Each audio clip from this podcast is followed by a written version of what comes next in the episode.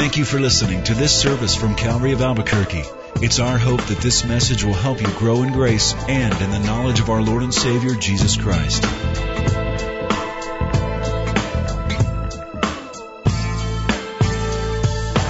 In the Gospel of Luke, Jesus said something really heartwarming to his own apostles, his disciples. It says, when his hour had come, Jesus sat down and his apostles with him. And he said to them, With fervent desire, I have desired to eat this Passover with you before I supper, or I suffer. To eat this Passover with you before I suffer.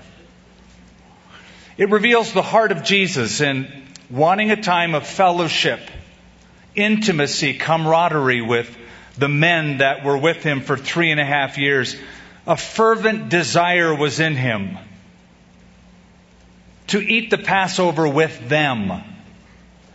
The very meal that spoke prophetically of what he would do a few hours from then on the cross. It was something Jesus longed for. He was anticipating, and now the hour had come. This is it, boys. I've longed for this moment to share with you. I don't know how you view communion, but I have those sentiments every month. The morning of the time we're going to take the Lord's Supper, like this morning, I thought, I can't wait for tonight. It's communion. It's the Lord's Supper. It's that time we celebrate our emancipation, our true freedom as God's people. I've longed all day for it with fervent desire to eat this Passover with you, the Lord's Supper. And it just happens to be that we're in the Gospel of Matthew, chapter 27. It's a long chapter, so we're going to finish out that chapter and then we're going to take the elements together. Uh, we wouldn't be able to make it through 27 and into 28 and do it justice. So we're going to linger over chapter 27 and then we'll take the Lord's Supper. We're going to begin in verse 50. Let's pray together.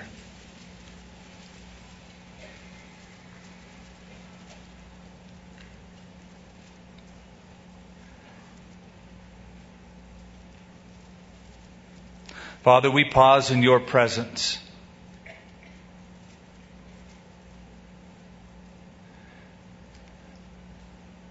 After having a glorious time of worship, singing loudly and fervently, we just turn the volume down and in silence before you ask you to search us and to know us. We know that you know us completely, intimately, deeply, but we pray that in this time you would reveal to us those things that are a part of our nature that needs changing, addressing, confronting. Certain attributes of you that we need to consider in how we relate to you and to those attributes, those characteristics. So we approach your word after whatever kind of a day that we have had, after whatever kind of encounters, problems, issues, that have gone on so far in our week. We've come to meet with you, with each other, yes, but with you in a special way because you gathered together with your people collectively in a special and a unique manner. So as we consider, Father, the rest of this chapter and the immense suffering that Jesus underwent for us, we pray that we might glean, we might learn, we might be refreshed, we might become more appreciative, more worshipful as we consider your death and anticipate your resurrection. In Jesus' name, amen. Death by crucifixion was perhaps the worst possible means of death in the ancient world. That is because it was designed to exact the greatest amount of pain and delay death as long as possible. As we've told you before, a, a victim could last for days on a cross, languishing in pain, unable to die. Muscle spasms, asphyxiation, loss of blood, but that could go on for days and days. The Romans, as we have already noted, did not invent crucifixion, but they did adopt it as sort of their chief means of executing the very worst kind of criminals. The Romans got it from the Persians before them. The Persians invented death by crucifixion because of their belief in Mother Earth being holy. And so that a person wouldn't defile Mother Earth, the executed victim was lifted up off the earth on a stake or on a cross so that they wouldn't die touching the ground. After all, this was a criminal. You're putting to death, you're executing the worst of the worst. The Romans reserved death by crucifixion only for slaves or those they considered slaves. Anyone who wasn't a Roman citizen, a non person, was a slave. And it was the very worst of the non citizens, the very worst of the slaves. Murder, armed robbery, revolutionary activity, or insurrection, those were the principal crimes for which crucifixion was utilized by the Roman government.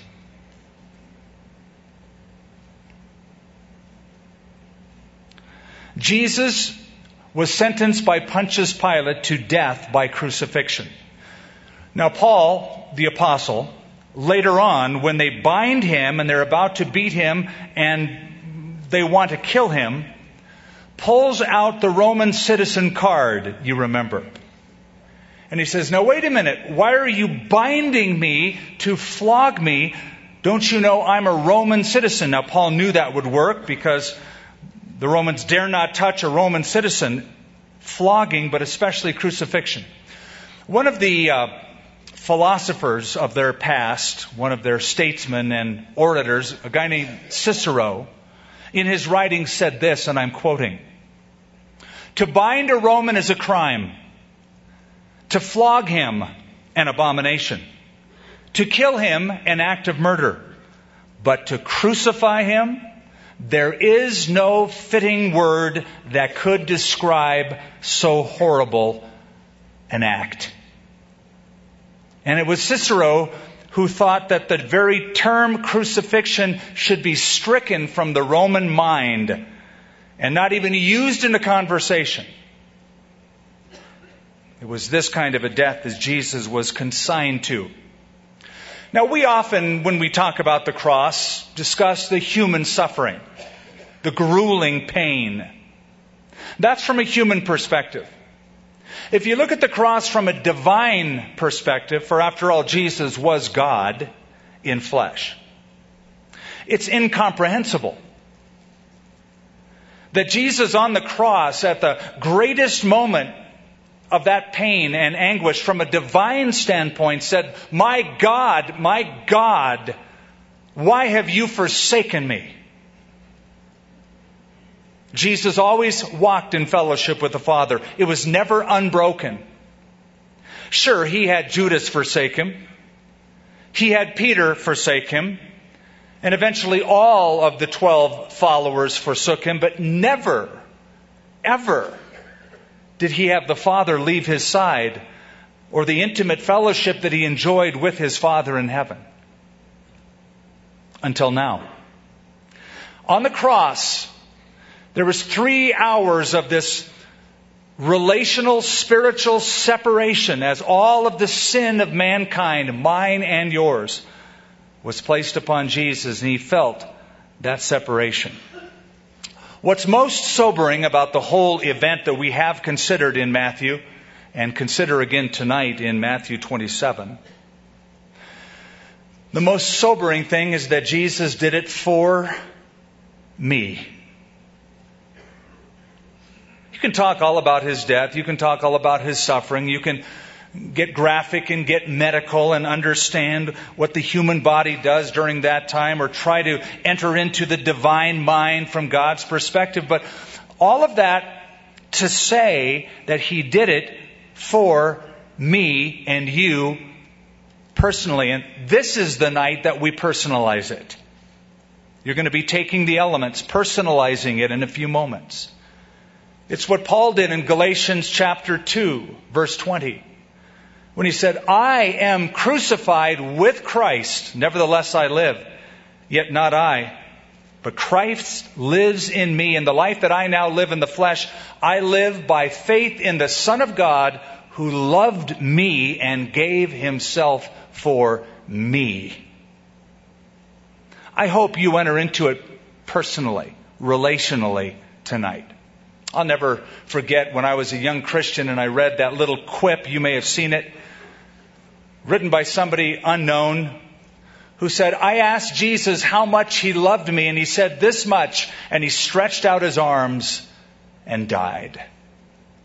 I'll never forget the impression that made on me. I love you this much, enough to stretch out my arms and die for you.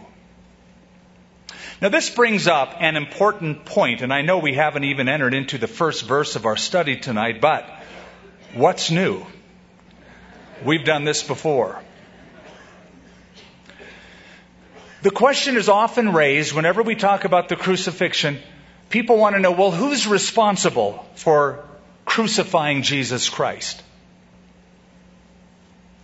You could point to Judas and say, well, he's responsible. He sold Jesus to the religious authorities and then the Roman government for 30 pieces of silver. And certainly Judas bears an enormous amount of guilt.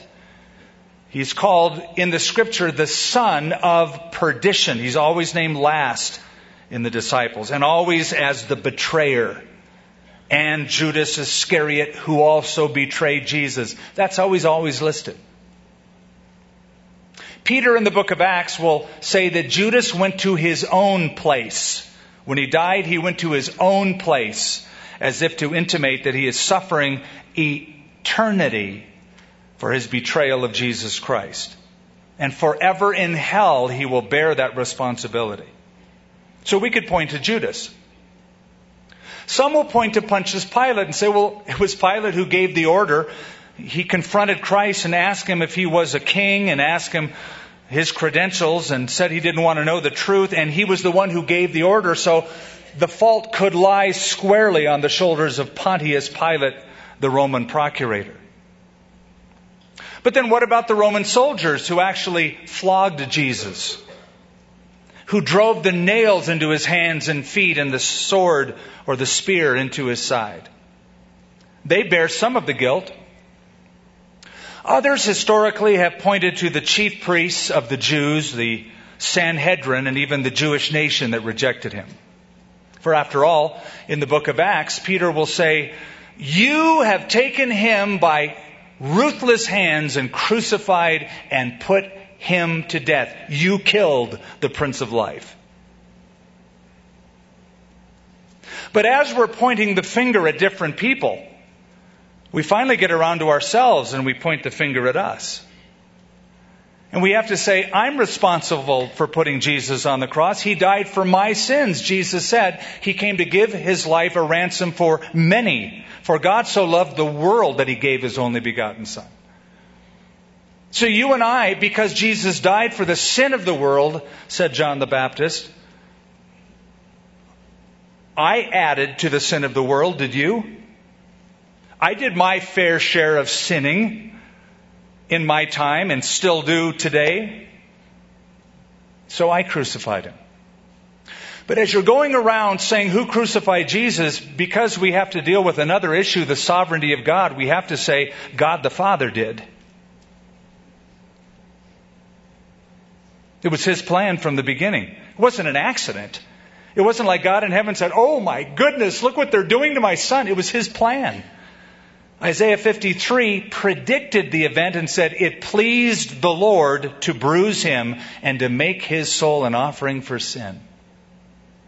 And that's what Peter understood when in the book of Acts he approaches the Jews at Jerusalem and said concerning Christ, Him being delivered by the determined purpose and foreknowledge of God you have taken by wicked hands and crucified and slain. Yeah, you did it, but it was the will of the Father.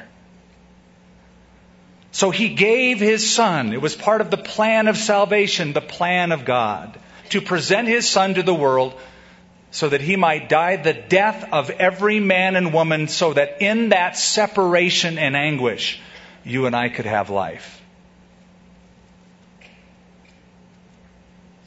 He took my sin. How did he take my sin? By taking my place.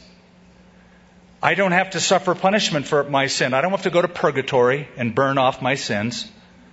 I don't have to enter into eternity and have a measure of suffering because Jesus' work on the cross wasn't enough. It was enough.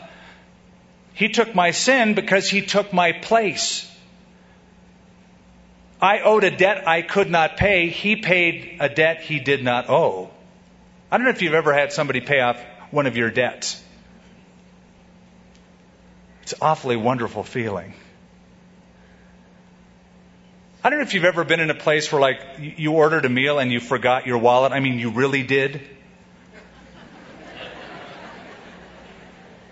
And somebody was there to pick up the tab for you. Years ago, when we first were married, Lenya and I got a little backward one year on our income tax. Trying to figure out what do we do? We got to pay this off. And somebody stepped in and helped us out in giving us a chunk to pay off our end of the year income tax. Because I'm deathly afraid of offending the IRS. It was a wonderful gesture. So Jesus' death on the cross, we call it a vicarious atonement. That is a substitutionary atonement. He took your spot. He took your place. You should have died. You didn't do it because he did it. He took your sin because he took your place. How many of you remember the Lion King? Remember Simba, the little lion who was going to be the king one day? And his father, Mufasa, was going to move him into that position. And um, Yet he had an uncle, Uncle Scar, and Scar was upset that he was sort of bumped from the lineage and he should be the next in line for the authority in that lion kingdom. And so Scar hatched a plot against the lion cub Simba to get him killed by inciting a bunch of hyenas to cause a bunch of wildebeest to stampede, hopefully in the process killing that lion cub Simba. Mufasa, his father, hearing about the plot and seeing what was coming, at the last moment, in the nick of time, Pod scooped young Simba to safety, only to be killed by the stampede himself. He died that his son might live and reign. In this instance, God the Father had his son die that we might live. Which takes us to verse 50. And Jesus cried out again with a loud voice and yielded up his spirit. Now, Matthew just says he yelled something. He doesn't tell us what he cried out. John, in his gospel, on the other hand, tells us exactly what Jesus cried out. I'll just read that account without you turning to it. Now, a vessel full of sour wine was sitting there, and they filled it with a sponge put it on hyssop and put it to his mouth. So when Jesus had received the sour wine, he said, It is finished. That was what he cried out. One word in Greek, tetelestai. It is finished. The debt is paid in full. The word was sometimes used for merchants that way who paid off a debt. The picture is now complete. Artists would use the word tetelestai when the artwork was now fully completed. Paid in full. The picture is now complete. The task has been finished. A servant would say to his master, tetelestai. It's finished. when he had done all that the Master commanded him to do. That's what Jesus cried out with a loud voice on the cross. It is finished. Now, don't, don't misunderstand what he's saying. This is not a cry of defeat, it's a cry of victory. Jesus isn't a victim, he's a victor. He's not saying, I am finished. He said, It is finished. The task is finished. The Old Testament is completed. Satan, my enemy, is defeated. It is finished. The task is now complete. It says he gave up his spirit. Matthew says he yielded up his spirit. He yielded up his spirit. In other words, he dismissed his spirit. He's on the cross and he said to his own spirit, It's time now. You can go.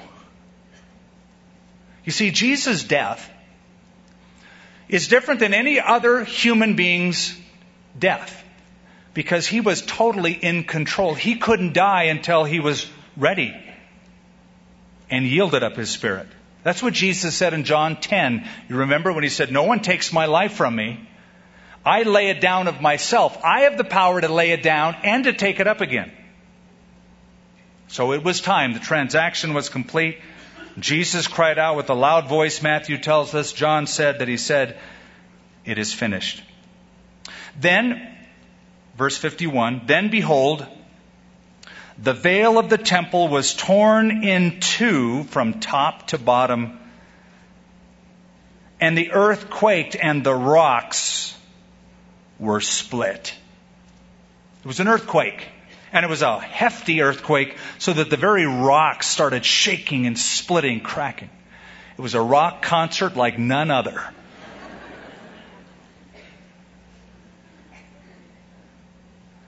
The veil of the temple was torn. Now that was unheard of because of the thickness of the veil itself. Let me explain to you. The temple was modeled after something else in the Old Testament. What was it? Tabernacle. Tabernacle was made out of cloth. It was a temporary, flimsy structure. And between that little tent called the Holy Place and the Holy of Holies, there was a veil. A very thin veil, and the high priest would go through or on the other side of that veil once a year on the Day of Atonement, where the Ark of the Covenant stood.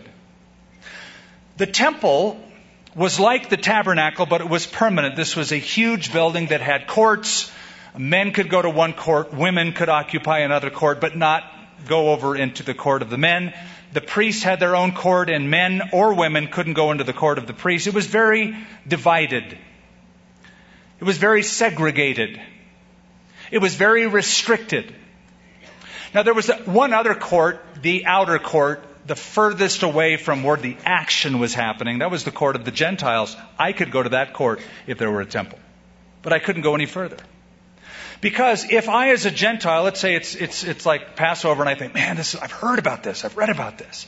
I want to check out the temple. So I start running toward the center court.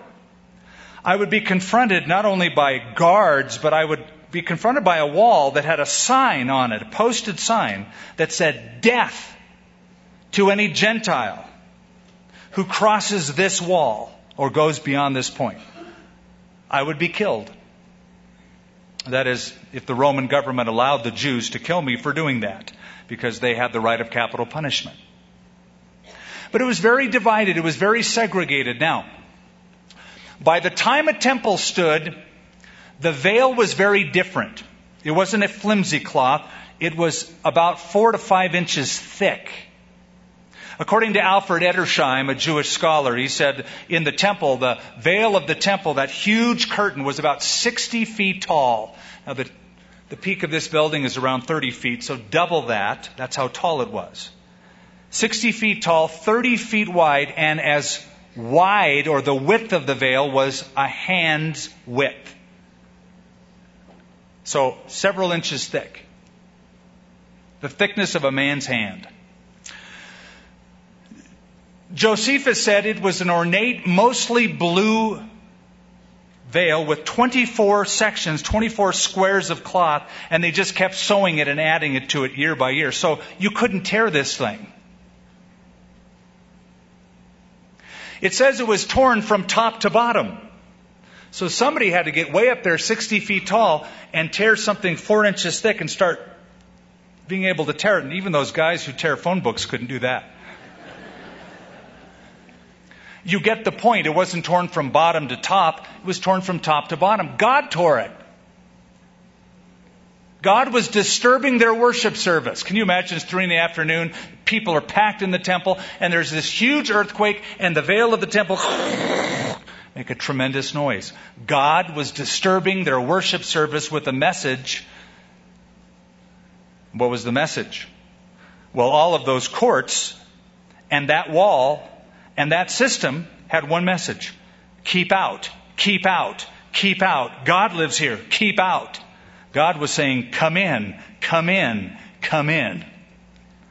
Their message, keep out. God's message, come in.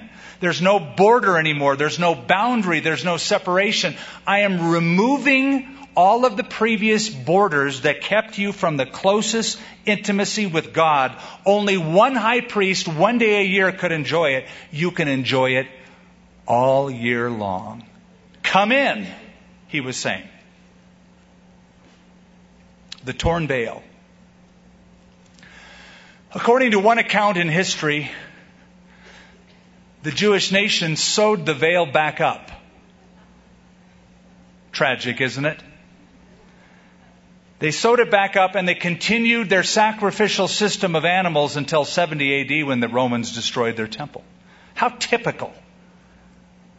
God simplifies something, we complicate it. He tears the veil, we sew it back up. He removes the border, we put more borders. What an insult to God. Any religious system that complicates what God has simplified is an insult to God. Any religious systems that, that put men in between men and God or men and women and God, that you have to go through this person, this mediator, is an insult to God. For the scripture says there's one God and there's one mediator between God and man, the man Christ Jesus. The temple said, keep out. God was saying at the crucifixion, come in. Have you taken advantage of the torn veil? How often do you take advantage of the torn veil? How often do you enter in and communicate with the Father? You see, in those days, the idea of a personal relationship with God was, they didn't even think in those terms. There wasn't such a thing. There's this corporate sacerdotal, sacrificial, institutional relationship, but not personal, private relationship with God. How often do you take advantage and press in? As it says in Hebrews 10, we don't have time to chase that down. Good, we covered two verses. But look at the next one. And the graves and the graves were opened, and many bodies of the saints who had fallen asleep were raised. And coming out of the graves after his resurrection, they went into the holy city and appeared to many. Okay, this is getting bizarre. From an earthquake to a veil being torn to now night of the living dead or dead men walking. Now, notice it doesn't say all of those, but many of those who had died were raised. As if to say, God selectively raised up Old Testament saints, Old Testament believers, those who believed in Him and had died and they were awaiting resurrection. God raised them up out of order. Pre resurrection date. That is, as I take this to read, and it was a one time occurrence, the spirits of those people who had died, the spirits that were in the abode of the dead, Abraham's bosom, it says in another place, where a person went in the Old Testament when they died in faith and they were kept awaiting for when Christ would come. That from the abode of the spirit, the dead spirits, the spirit and the resurrected body joined again together, and they walked around Jerusalem. Now, I just wonder who showed up. Imagine what it would have been like if King David would have come back to life. Or what if John the Baptist would have come back? And maybe like holding his head. Hi, guys.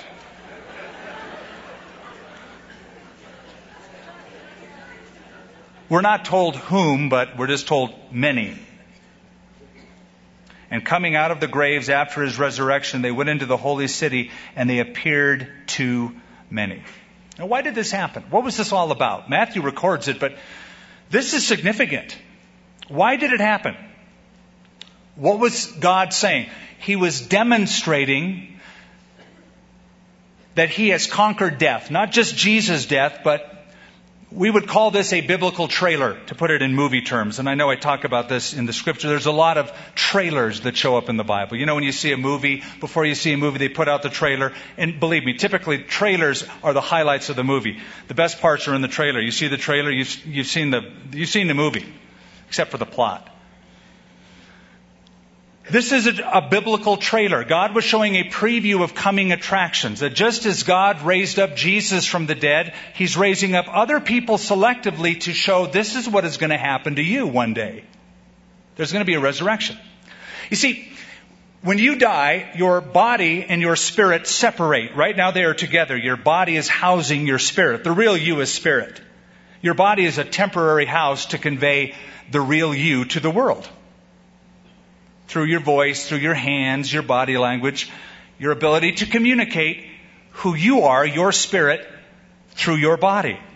When you die, your spirit leaves your body, your body, your flesh, your muscles, your skin, your sinews. They're corrupt. They decay. They go into the ground, and you are with the Lord in spirit, awaiting resurrection. 1 Thessalonians 4, the dead in Christ will rise. On resurrection day, which for us is the rapture, our spirit will join with a resurrected, newly constructed, made for eternity body. The new model. Now, I'm saying that because when you read about dead people getting up out of graves, you think, man, don't they look icky, yucky? No, we're not talking zombies here. Think of Lazarus, who was raised from the dead, but he was fixed when he came out of that tomb. And people saw him and could relate to him in a normal fashion. So when the centurion and those with him who were guarding Jesus saw the earthquake and the things that happened, they feared greatly, saying, Truly, this was the Son of God. Now, just, just a word about earthquakes if I may. This was a notable earthquake, shook up the town. And I bring it up because the Bible predicts in the end times there will be earthquakes in different places.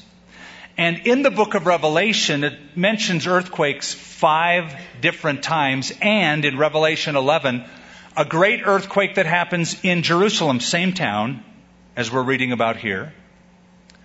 But it devastates one tenth of the city, and 7,000 people get killed instantly by that one earthquake. Now, why do I bring it up? Because I read an article in the Jerusalem Post recently about seismic activity in the Middle East, and they said, we're in what we call a seismic gap. We're awaiting the big one, they said, in Israel. And what the article went on to say is that there is a, there are several faults, but one major fault called the Dead Sea Fault, it's the biggest one in the region, where two tectonic plates meet under the area of the Dead Sea.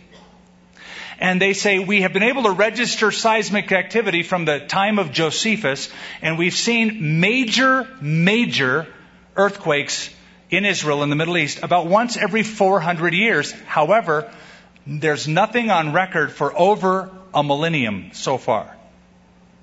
So he said, we're waiting for the big one, and the seismic gap is over 600 years old. we should have had a couple and we've only had one a thousand years ago. We should have had a few. There is going to be a pretty big one, according to the book of Revelation, and another really big one when Jesus comes from heaven and touches his foot on the Mount of Olives and it splits in two. That will cause some pretty incredible seismic damage. But this is here in the gospel.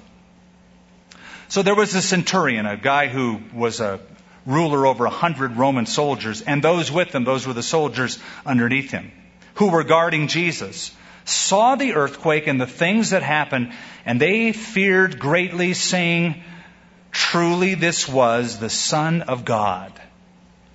I can't read that verse without the impression I had as a young boy seeing a movie on television.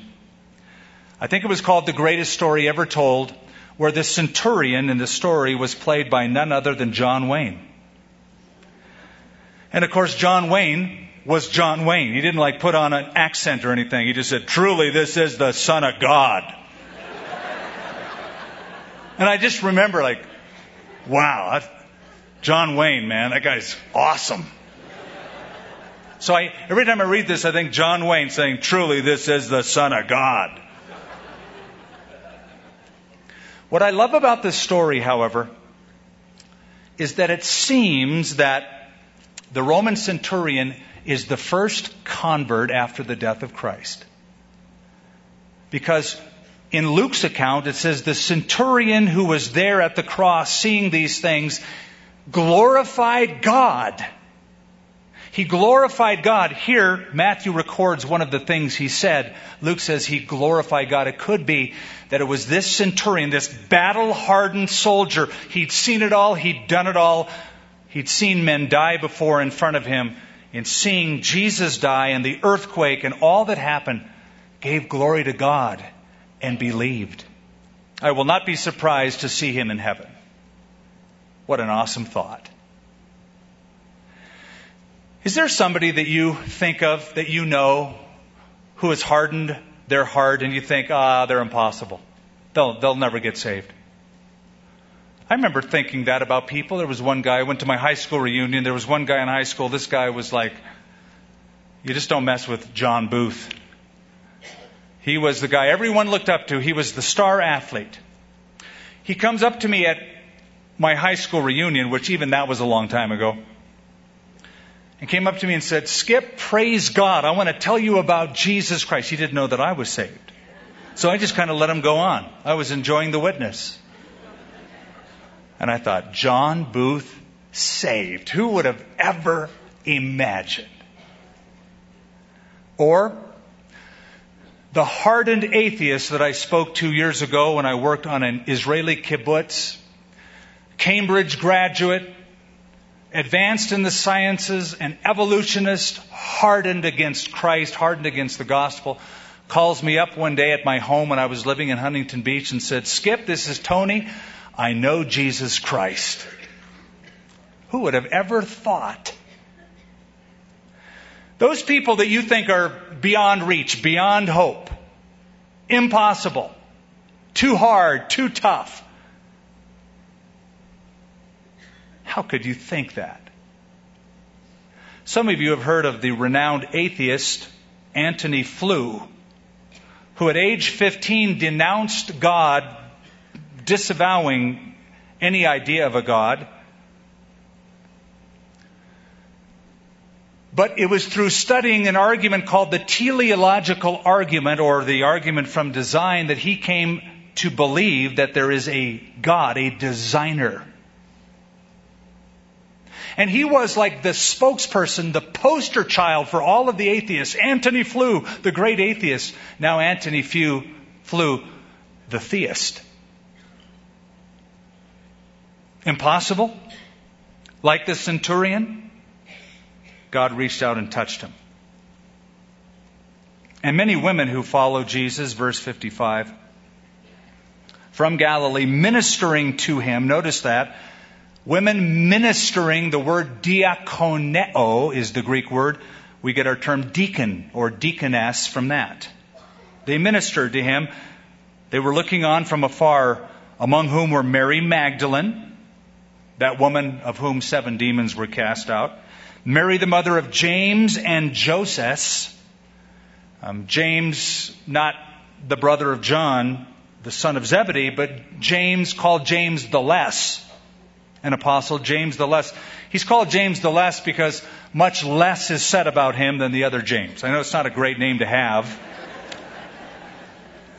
And Jesus didn't say, hey, James, the lesser dude. But he was known by the name James, but he's called James the Less just because nothing really is known of him except he was a follower. And, and the mother of Zebedee's sons. That's Salome, Zebedee's wife, the mother of James the Greater and John the Apostle. So these women were there with Jesus, ministering to Jesus. How were they ministering to Jesus? Luke chapter 8 says they provided out of their substance, that is, they gave financial support as Jesus was ministering in Galilee, Judea. They probably followed along with the apostles, the disciples, cooking, cleaning, helping, ministering from their finances in order to help Jesus in his ministry. Now, just a note about that last gal that is mentioned and the mother of Zebedee's sons. Do you remember the request that this woman had of Jesus before the crucifixion? Jesus, I have one small request that my two boys, Jimmy and Johnny, would sit at your right hand and your left hand in the kingdom. And Jesus said, Woman, you don't know what you're asking. Are you able to drink the cup that I am going to drink and be baptized with the baptism that I am going to be baptized with? And they said, Sure, yeah, we're able to do that. He was speaking of the suffering and death of the cross. Maybe those words are coming back to her just about now. That foolish request of Jimmy and Johnny sitting at your right and left hand, knowing, oh, this is what he meant by that. Now, an evening had come, now Matthew transitions to speak about the burial of Jesus Christ because he's going to prepare us for the resurrection narrative that we're going to look at next time in Matthew 28. He wants to show us how the Jews were preparing for burial, Joseph of Arimathea in particular, preparing for uh, the burial of Jesus, the elaborate preparations that were made, uh, as well as the precautions that were taken by the Jewish people. It's going to be a setup for the resurrection. Now, when evening had come, there came a rich man from Arimathea named Joseph, who himself had become a disciple of Jesus. Arimathea is a town about, we believe, 20 miles north of Jerusalem, it was the town, um, if I remember correctly, in 1 Samuel chapter 1. Samuel was from there. Ramathaim Zophim. That's the Old Testament name. In the New Testament, Arimathea. So it's the birthplace of Samuel, young Samuel the prophet. Joseph, a prominent member of the Sanhedrin. It says, who himself had become a disciple of Jesus. This man went to Pilate and asked for the body of Jesus. Then Pilate commanded the body to be given him. When Joseph had taken the body, he wrapped it in a clean linen cloth and he laid it in his new tomb, which he had hewn out of rock. And he rolled a large stone against the door of the tomb and he departed. Because this was a Roman execution, permission by the Roman government needed to be obtained to get access to the body. So Joseph of Arimathea steps in. He owned a tomb right there in Jerusalem. Typically, when somebody died, it was the responsibility of the family or close friends who had all forsaken Jesus to take the body and to bury it. And the way burials were done is you didn't have like a little six foot deep hole in the ground that measured the width of your body and the length of your body. You were buried above ground in a rock cave, a tomb, a limestone tomb.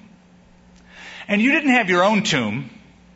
You'd occupy that grave place with your entire family for generations.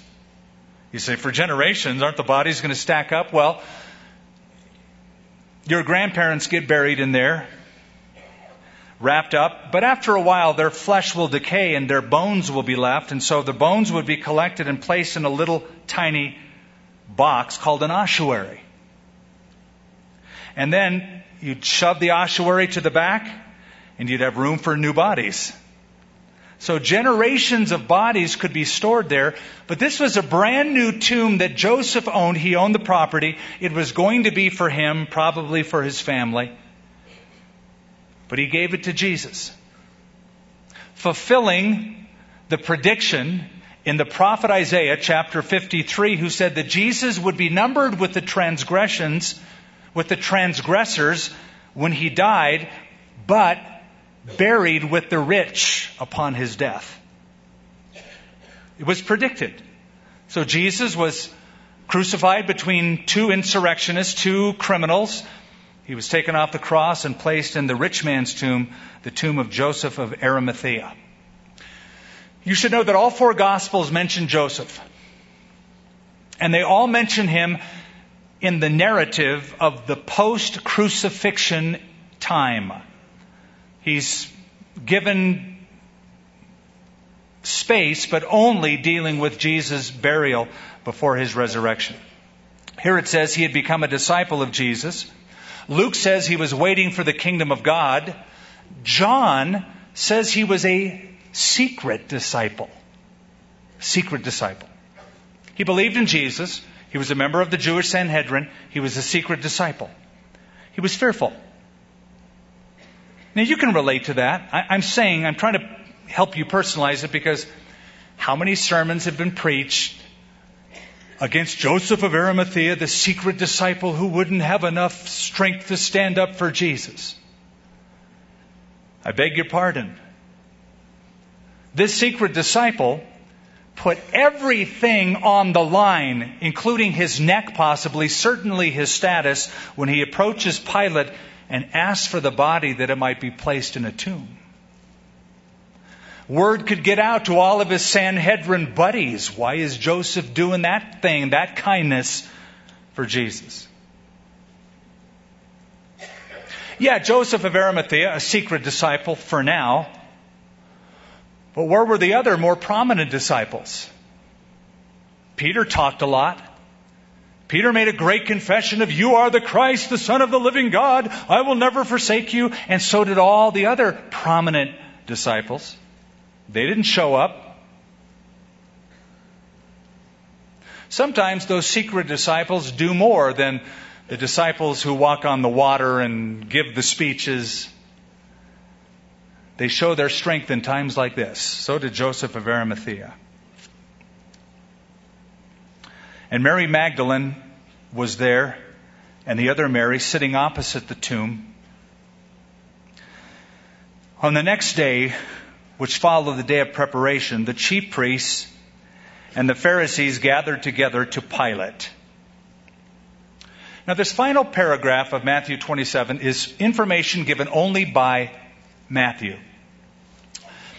Matthew turns from what the friends of Jesus have done for him the women, Joseph of Arimathea, the secret disciple, to what the enemies of Jesus are talking about and conspiring and thinking about. Again, Matthew is setting you up for the resurrection narrative in chapter 28. So it says, on the next day which followed the day of preparation, the next day would be Saturday. The day of preparation was the day when you would prepare for the Sabbath. That was Friday. You prepare for the Sabbath on Friday, you get ready for it. Friday evening at sunset, the Sabbath begins. So on the Saturday following Friday, the day of preparation, the day Jesus died, the chief priests and the Pharisees gathered together to Pilate, saying, Sir, we remember that while he was still alive, how that deceiver said, After three days I will rise. Therefore, command that the tomb be made secure until the third day, lest his disciples come by night and steal him away and say to the people, He has risen from the dead, and so the last deception will be worse than the first. Boy, is this interesting. Jesus' own enemies remember that Jesus predicted his own resurrection. And yet, Jesus' friends had forgotten that he predicted his own resurrection. Don't you find that interesting? Every time Jesus spoke about his impending arrest and death and resurrection, they didn't get it. They didn't remember it. That's why they were so despondent when he died. They said, Oh, that's it, let's go home. You, you don't have one of the disciples going, hot diggity dog. Few more days, he's rising from the dead. He said he would. Jesus' enemies remembered, Jesus' friends had forgotten. The skeptics believed, the believers were skeptical. I sometimes find unbelievers have a great more f- deal of faith than even believers. Believers argue and squabble over petty, stupid, ridiculous stuff. Well, I don't know. You know, I really have to have that outlined and proven and shown to me. And you get some unbeliever, they just get touched by God. I believe. They said, that deceiver said, that's what they're calling Jesus, after three days I will rise. Therefore, command the tomb be made secure until the third day, lest the disciples come by night and steal him away and say to the people, He has risen from the dead, so the last deception will be worse than the first. The first deception in their view was his claim to be their Messiah. The last deception in their thinking would be that somebody would say he rose from the dead. So Pilate said to them, You have a guard Go your way and make it secure as you know how. I wonder what that means. I think it means, it could mean a couple things, but I think it means, okay, here, take a guard. I'm granting you a Roman guard between 10 and 16 well armed men. Go ahead. Here, take a guard. Make it as secure as you can. Good luck. Make it as secure as you know how. Because if he's a deceiver, why guard it? If he's real, your guard, my guard, isn't going to stop it. Make it as secure as you know how. The stone that Jesus had rolled, or that the soldiers rolled in front of the tomb that Jesus laid in, was about two tons. Now, I have seen these stones, and if you've been with us to Israel, we've pointed out several tombs from the first century, this era, and you can see the size. They're round, they're rolled into a channel. The channel is on an incline so that the stone is rolled down into the channel. And the only way to move a two ton stone is you've got to move it uphill. So it's pretty secure. It can be moved. It's usually with the help of the leverage of wooden implements to, to move it up and, and lots of people. So there's between 10 and 16 Roman soldiers, trained, well armed men. There's a stone and there's a seal. Now, a Roman seal, you'd have a clay pack on one side of the stone and a clay pack on the other side of the stone usually a signet ring or some kind of a stamp impression was pushed into the clay that bore the seal of the Roman government. A rope was placed between the two seals. And if anybody broke the seal, it was death. Unless you had permission by the Roman government. You come and break the seal. So they're making it secure. It's armed. They're soldiers. There's the stone. There's the Roman seal. Whew, we're safe. Now, what they did is a great favor for us. Because they simply underlined, underscored the fact of the resurrection. They removed the ability for there to be a rumor that the disciples stole his body. Because if somebody said, the disciples stole the body, say, well, let's see. Um, there were 10 to 16 well armed Roman soldiers. There was a two ton stone rolled downhill into a channel. There were clay plaques, packs with a Roman seal, death to any man who breaks them. I don't think so. Yeah, but he's gone. What explanation do we have? Well, you can't use that one because you mitigated against that by going to Pilate. Thank you very much for doing that, by the way. You remove that doubt completely. Interesting side note, and I'm moving quickly because I don't want to linger. We have one verse to go, so hold on. Justin Martyr, the historian of the early church, said that around 200 AD, this rumor surfaced again that, well, there really wasn't a resurrection. There's an explanation for the supposed resurrection. The disciples stole the body, yet the documents say what happened. And I'm glad Matthew recorded what the Jewish leaders wanted. But that rumor surfaced again, but it's easy to dispute. Verse 66, last verse of the chapter before we take the Lord's Supper. So they went, and they made the tomb secure, setting the stone, sealing the stone, and setting the guard. So they walked away, smile on their face. Job's done. I feel satisfied. We can go home. Yeah, but just wait till chapter 28, verse 1, boys. It's a whole new chapter. Or like the old sermon preached, it's Friday, but Sunday's a coming.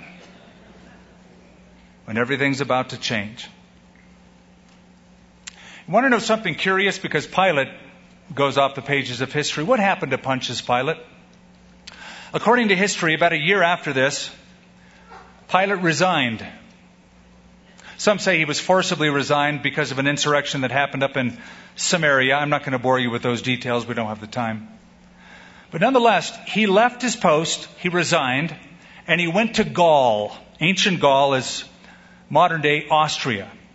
And in the enclave of Vienna, Austria, he committed suicide.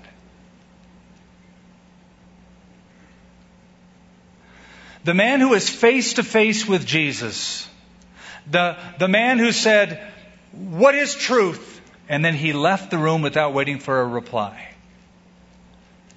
the man who could have known the truth, and perhaps the man who had this incident of the, re- of the crucifixion weighing on him and the resurrection weighing on him. Haunted by it. His wife warned him, Leave him alone. I've had a dream about this just man. But he wouldn't listen to his wife. It's a lesson, men. Listen to your wives. and perhaps it haunted him and he took his own life. He goes off the pages of history. We hear about him no more. Question to you as we close. Have you tried to set a guard over your life, over your heart against Christ?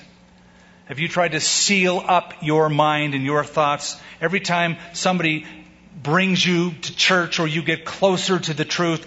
You have such a good way of marginalizing and fighting it off and pushing him away and setting a guard and sealing the stone.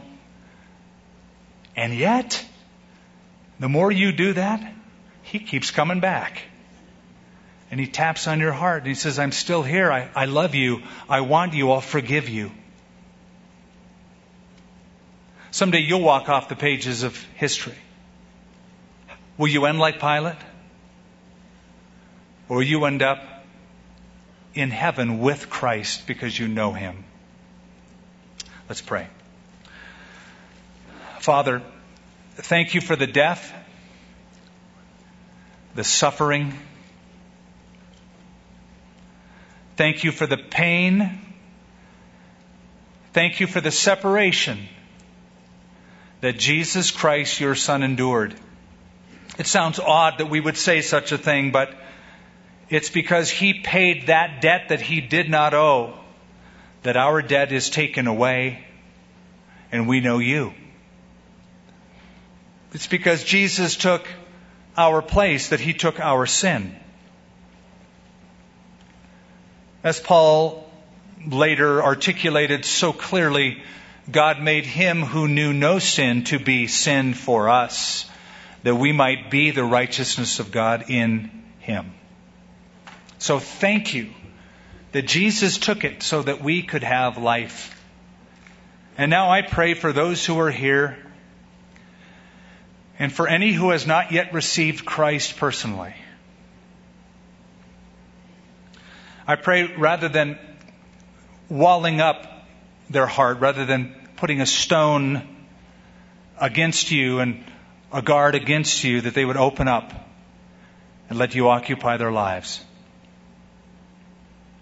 As your head is bowed, as your eyes are closed, and we're closing the service and about to take the Lord's Supper, is there anyone here who hasn't made peace with God yet? You haven't given him your life personally. Oh, you may have had some kind of a belief. You may go to church even, but you don't have a relationship where you've said, Lord, take over my life. I'm turning from my sin and I'm turning to you as my personal Savior. You've never had that kind of a transaction. But you're sick and tired because your past and all of your pursuits have not given you satisfaction. And you're ready tonight to do business with God. If, if that is the truth, if that is the case, I want you to raise your hand up right now as we're about to close in prayer. Raise it up so I can see your hand. And you're saying, in effect, Skip, here's my hand, pray for me. I'm going to give my life to Christ. I'm going to surrender to Him tonight. Raise your hand up so I can see it. God bless you. Toward the back, thank you for waving it a bit. Also in the back, a couple of you. Anyone else? Yes, sir, right on the aisle. And again, in the back on the aisle, right over here to my right. And Father, we pray for these who have raised their hands. We pray for the lives, the hearts, the experiences that are uniquely theirs. We pray that you will fill every corner, bring peace and satisfaction as you bring forgiveness into these lives. If you raised your hand right where you're sitting, would you say these words? I'll say them. You say them after me. You can say them out loud. You can say them in your heart. You say, Lord, I know I'm a sinner. Please forgive me. I believe that Jesus died on the cross and that he rose from the dead. I turn from my sin. I turn to you as my Savior. I want to live for you as Lord. Fill me with your Holy Spirit and help me to live a life pleasing to you. In Jesus' name.